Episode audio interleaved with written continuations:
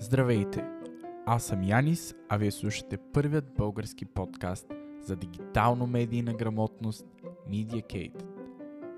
Днес ни гостува Петър Шарков, изпълнителен директор на училищна Телерик Академия.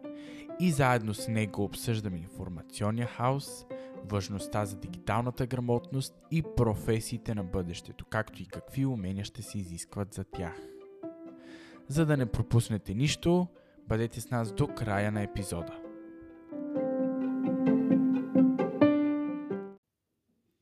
Петър Шарков, много благодаря, че си тук сега да отговориш на нашите въпроси, свързани с информационния хаос, и не само. Преди да преминем към нашата дискусия, както подобава, ще те оставим да се представиш на нашата аудитория. Здравей, Янис! Приятно ми е. Казвам се Петър Шарков, изпълнителен директор на училищна Телерик Академия. Преди училищна Телерик Академия съм се занимавал с предприемачество, участвам в една компания за ускорено учене. Малко преди това, всъщност се занимавах повече с математика, тъй като учих в Софийска математическа гимназия, след това и в Софийския университет. И така математиката ми беше страст през тези години. Участвах в състезания. Това ми даде много а, възможност да, да се науча да решавам проблеми, което е, може би, едно от ключовите качества на, на всеки човек в живота и особено на хората, които искат да помагат на обществото. В момента съм в училищна Телерик Академия и ръководя организацията. Преди да преминем към същината на нашия разговор, може ли да изясним за всички от тези, които ни слушат, защо е важна медийната грамотност и защо е важно ние сами да развиваме нашата дигитална грамотност? Супер, много благодаря за въпроса. Живеем в свят, в който технологиите са навсякъде около нас. И всъщност това предразполага хората да са именно дигитално грамотни. Какво изобщо е дигиталната грамотност? Всъщност това е умението да използваме дигиталните технологии, устройствата и социалните мрежи, за да намираме, организираме, обработваме, оценяваме и споделяме информация по подходящ начин. Като много важна част от дигиталната грамотност е да прилагаме специфични правила за сигурност, както и норми, свързани с етичното и законовото ползване на информацията. Това в повечето случаи хората не го осъзнават. Всъщност, както на времето са ни учили, че е важно да сме функционално грамотни и да знаем поне два езика, български и английски, за да се оправим в живота, така за сегашното поколение е изключително важно да притежават не само функционална грамотност, а и дигитална такава, за да могат да се възползват от привилегиите на технологиите и това, че ние имаме един компютър в джоба си, който може да използваме за всякакви неща. Да си вършим работа, да се учим, да споделяме, да си говорим с хората. Това е нещо страхотно. Технологиите са а, нещо, което най-много предизвикват промяна в ам, индустриите и в света, в който живеем. Съответно, дигиталната грамотност е неразделна част от това ние да може да използваме правилно технологиите и всъщност те да ни вършат работа, а не толкова да ги използваме само за консумиране. Както казах, дигиталната грамотност става все по-задължителна. Имаме устройство в ръцете си, трябва да знаем как да боравим с него.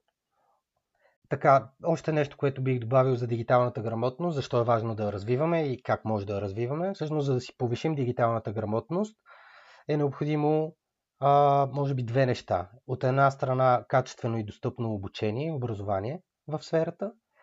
И второ, да насочим общественото внимание към тази тема. Така че хората наистина да осъзнаят и да качат приоритета на дигиталната грамотност, както на себе си, така и на децата си. И да знаят, че това също е толкова важно, колкото успехите ни по математика, български язик, английски и всичко останало.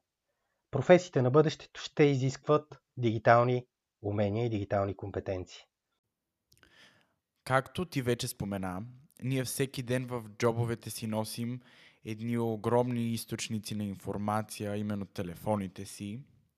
И в цялата тази информация се заражда нещо, което ние наричаме информационен хаос. Би ли обяснил на нашите слушатели какво е той и какви са неговите форми? Интересен въпрос. Честно казано, търсих дори и дефиниция на информационния хаос, като не ми направи впечатление нищо в, в безкрайното пространство от информация. И тук е всъщност същината. Факт е, че информацията вече е на един клик разстояние от всеки човек на света. На времето информацията е била изключително ценна и хората са си я предавали доста по-трудно, доста по-бавно и дори са плащали много, за да получат конкретна информация. Сега информацията е навсякъде около нас. Както и ти каза, заливат ни в социалните мрежи, всички новинарски сайтове, медии, телевизии. Така че информацията определено е навсякъде около нас и всъщност откъде идва този хаос? Хаосът идва от това, че ние не можем да отсеем и да разберем кое е вярно, кое не е вярно не може да, да вземем есенцията и да я използваме за нещо конкретно, защото има прекалено много информация и човек понякога се обърква кое да използвам и кое да не използвам. Не, днес не е проблем липсата на информация, ами прекаленото и наличие. Едно просто търсене в Google или скролване във Facebook ще ни разкрие стотици конспирации, статии за всяка една тема от живота интернет е претрупан с твърде много мнение и претоварване с информация. Това е така, защото вече всеки един човек е а, човек, който може да създава и да публикува информация в интернет.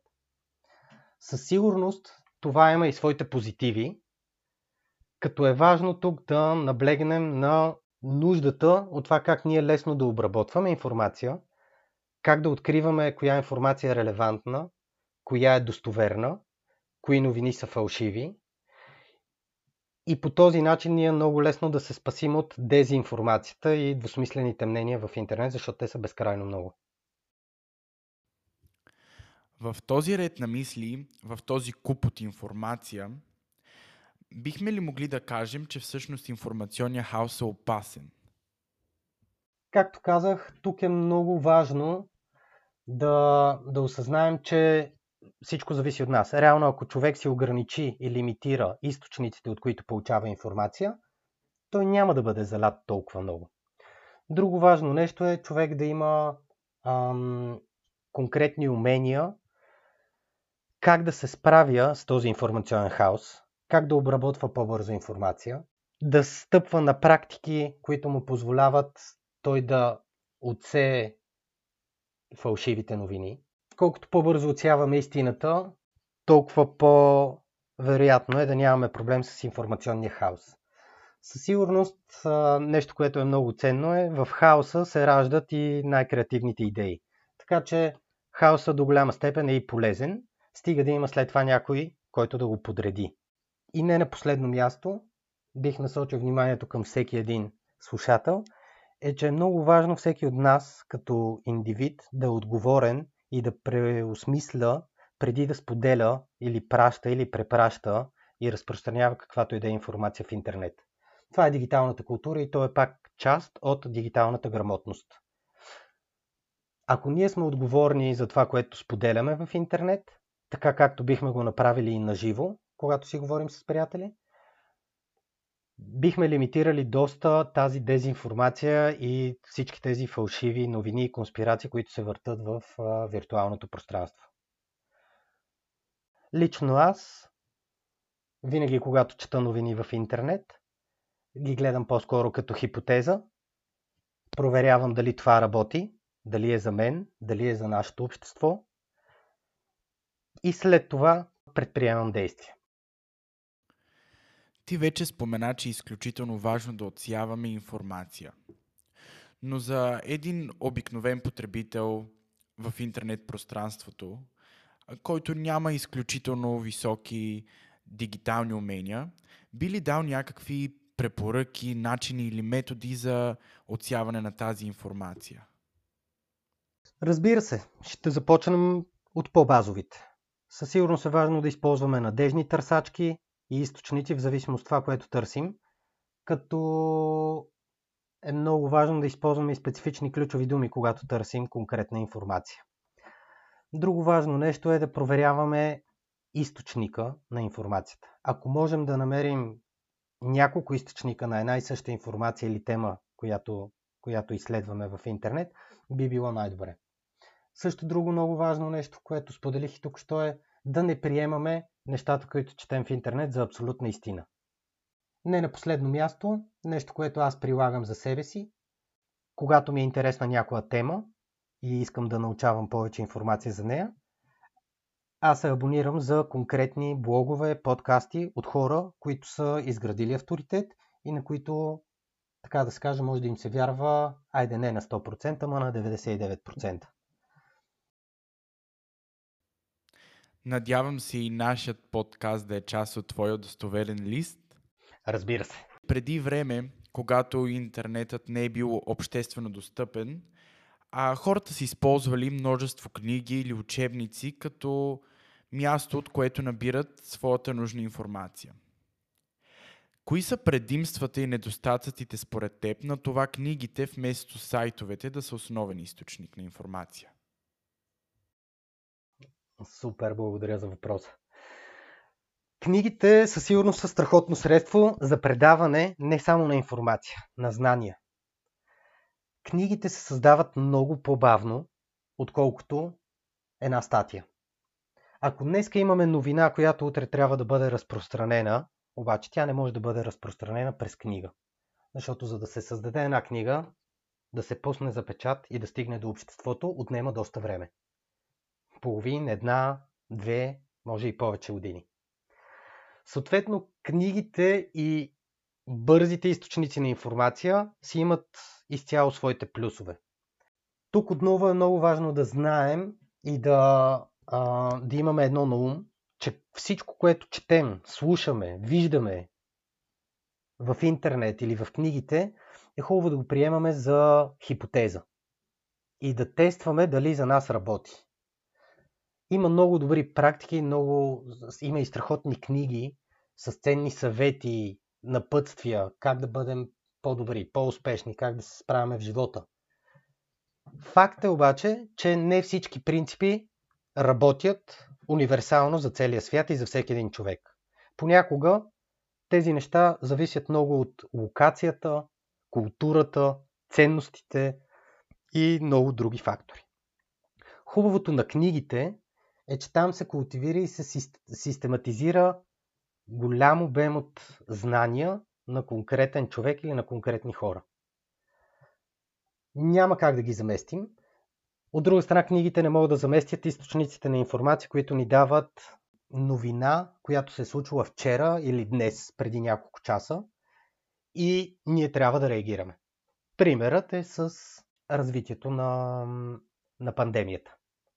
Ако си представим, че трябва с книга хората да ни уведомят, че има пандемия по света, може да си представим колко време ще отнеме това. Нали, то даже аз не мисля, че е разумно да го обсъждаме. За мен книгите са страхотно средство за споделяне и предаване на знания. Медиите са мястото, където ние може да се информираме и да сме в час с сегашната ситуация и сегашния момент на обществото, на държавата ни или на целия свят. А книгите сега и особено преди време знаем, че са били изключително силно цензурирани понякога. Докато в онлайн пространството то е доста по-либерално и е по-лесно на всеки един от нас да постне каквото си пожелая в Twitter или Facebook. Тоест цензурата не е толкова засилена. Има ли как налагането на по-строга цензура да ограничи информационния хаос? И от друга страна, има ли как това да повлияе зле на свободата на словото, за която често говорим? Със сигурност всяка цензура бариера или рамка, която се поставя, би повлияла на свободата на словото. Това е факт. Тук обаче е важно да осъзнаем всеки сам за себе си, като човек, като индивид, като дигитален гражданин, да осъзнае, че ние сме отговорни пред всички, пред обществото, какво споделяме и как го споделяме. Тоест, ако ние не бихме направили нещо в реалния живот, то не би трябвало да го направим и в виртуалния. Проблемът е, че много хора се чувстват безстрашни, когато са в виртуалния свят. Те са един аватар, те са един анонимен човек, който може да направи каквото иска. Може да сподели каквото иска, без да мисли за последствията. Това отново е част от дигиталната грамотност на всеки един човек и именно да осъзнаем, че този дигитален а, отпечатък, за който всъщност сте имали тема в предходните подкасти, е много важно ние да постъпваме отговорно към него и да осъзнаем, че всичко, което правим и публикуваме в интернет днес, остава следа и така да се каже, може да бъде използвано срещу нас. Съответно, налагането на цензура, това би станало единствено и само ако изкуственият интелект се развие до такава степен, че може да регулира по някакъв начин ам, нещата, които хората публикуват в интернет.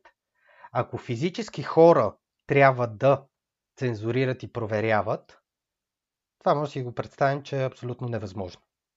В смисъл, населението на света е толкова голямо, че ако трябва някой да проверява и да лимитира по някакъв начин а, нещата, които споделяме в интернет, то това би било абсолютно невъзможно. Мисля, че изключително съдържателно и все пак синтезирано обходихме темата с информационния хаос. И за край на краткия ни разговор бих искал да те попитам, кои според теб са професиите на бъдещето и какви умения биха ни били необходими за тях. Супер, благодаря за въпроса. Доста интересен и доста а, предизвикателен. Може би въпрос за 1 милион долара. Ако някой знае 100% професиите на бъдещето, със сигурност ще инвестира от днес. Тук може би бих тръгнал малко по-далече и бих споделил всъщност няколко неща, свързани с това какво налага изчезването на някои професии и появяването на нови. От една страна това е технологичния напредък и въвличането на машините в ежедневната работа. Това предразполага едни професии да изчезнат, за сметка на това да се появят други. Второ важно нещо, което прави голяма промяна и а, сред професиите, е промяна в морала и законите. Това със сигурност отново влияе на развитието на професиите. Има такива, които се трансформират и примерно от една професия, която е била в миналото, да кажем кочияш, се е превърнала в шофьор, т.е. тя се е модифицирала и се е развила. И има и такива, за които просто изчезва необходимостта от тях. Да кажем, на времето е имало оръженосци. Сега, слава богу, оръженосци по-скоро не ни трябват. Как да се подготвим? Тук бих споделил, а, че все повече от кари... така, професиите на бъдещето и кариерните възможности, които имаме, ще изискват дигитални умения. Може би над 80% от професиите. Въпреки, че специалистите така предлагат различни прогнози, всички са единодушни, че технологичните умения, природните инженерни науки и математиката са много ключови. Тук независимо дали учениците ще изберат да се занимават с програмиране или да се развиват в друга област, уменията да управляват дигиталните технологии и да пишат код ще им помогнат да си намерят по-перспективна и интересна работа и да се превърнат в предпочитани специалисти. Как да се подготвим за тези професии? От една страна е важно да се научим да учим по-бързо и по-ефективно. Това ще ни позволи да се справяме първо с целият обем информация, който ни залива. Второ, ние да се развиваме постоянно. Ако на времето са ни казвали, че може да завършим нещо и да го работим цял живот, то това в момента не е релевантно. В момента наблюдаваме професии и хора, които в рамките на 20 години сменят, може би, три професии, които са в тотално различни направления. Така че умението да учим по-бързо, по-ефективно е изключително важно за нашето дългосрочно развитие. Независимо какво завършваме, независимо какво учим в момента. Второ важно умение креативност, креативното мислене. Това е нещо, което движи човечеството напред. Креативността създава иновацията. Съответно, всичко около нас е плод на някоя гениална идея на някой човек. Така че, колкото по-креативни сме, толкова по-вероятно ние да излезнем от безисходица или ситуация, в която сме попаднали и не може да ам, решим какво да правим, на къде да се развиваме и да предприемем действия. Трето важно нещо, вече го казах, да сме функционално и дигитално грамотни. Не само функционално, но и дигитално грамотни. Да познаваме езика на технологиите. Защото това ще ни даде преимущество. Пак казвам, не е задължително да станем програмисти. Може да сме дизайнери на роботи. Може да управляваме дронове. Но това всичко изисква някакво познаване на технологиите. Колкото по-добре запознати сме с тях, толкова по-вероятно да се справим с съответната задача. Там нататък влизаме и в някои умения, които са изцяло човешки и важни за всеки един от нас.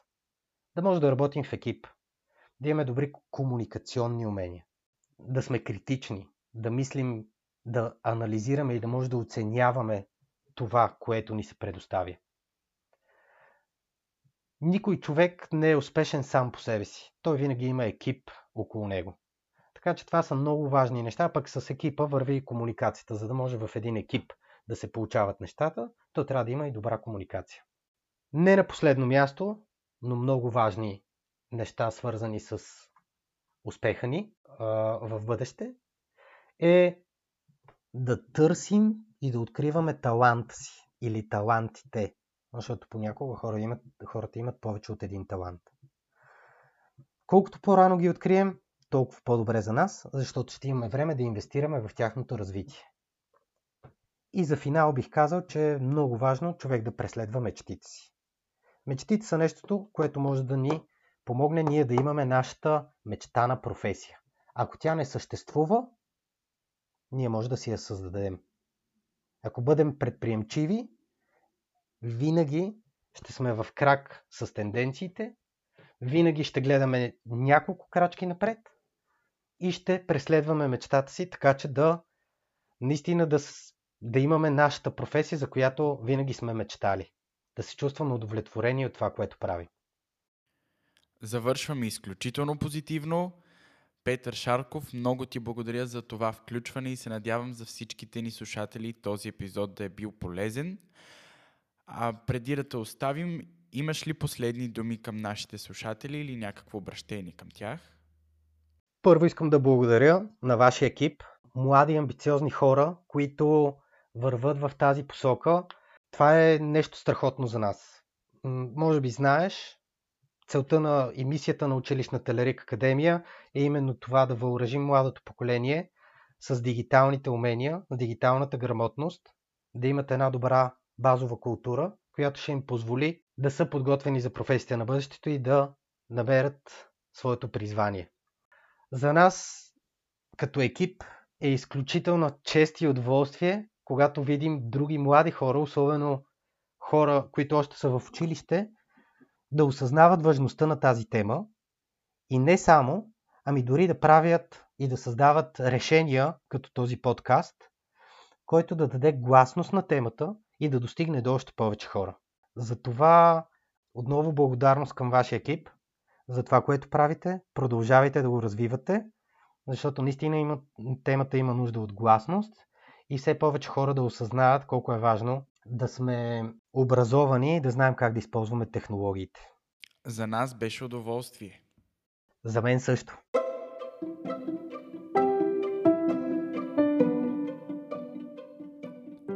Благодарим на Петър Шарков за това гостуване. Благодарим и на вас, че останахте с нас до края. Дълбоко се надявам този епизод да е бил полезен и интересен. Очаквайте ни в следващия епизод с много интересни теми, много интересни гости и въпроси.